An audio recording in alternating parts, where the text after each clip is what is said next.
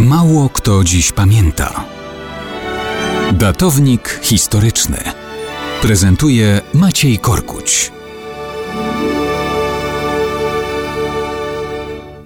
Mało kto dziś pamięta, że jutro będzie rocznica 10 grudnia 969 roku. Tego dnia cesarz Bizancjum, czyli Imperium Wschodnio-Rzymskiego, zrozumiał, że nie powinien ufać swojej żonie. Teofano, bo o niej mowa, była postacią jak z hollywoodzkiego filmu. Córka zwykłego szynkarza, w której zakochał się na umór cesarz Roman II Porfirogeneta. Ufał jej bezgranicznie i ulegał we wszystkim. Z jej powodu zesłał do klasztorów własną matkę i pięć sióstr. Teofano zaś szybko zainteresowała się arystokratą i zwycięskim wodzem Nikeforem Fokasem. Kiedy Roman niespodziewanie umiera, to Teofano właśnie Nikefora osadza na tronie, mimo że miała z Romanem dwóch synów. Zasiada u jego boku, bo zostaje jego żoną. Nikefor II Fokas okazuje się jednym z najwybitniejszych cesarzy Bizancjum.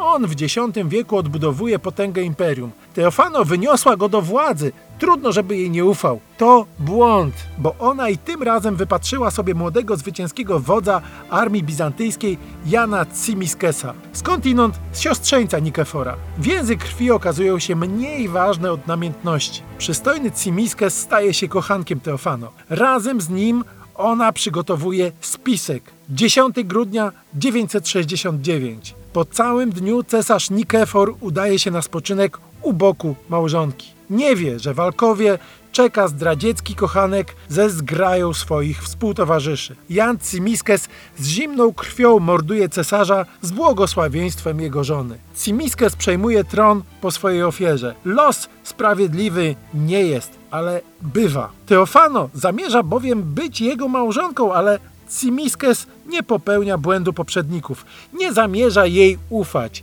Żeni się z siostrą Romana Porfirogenety, a Teofano zsyła najpierw na jedną z wysp, a potem do odległej Armenii. I tak nosił wilk razy kilka, ponieśli i wilka.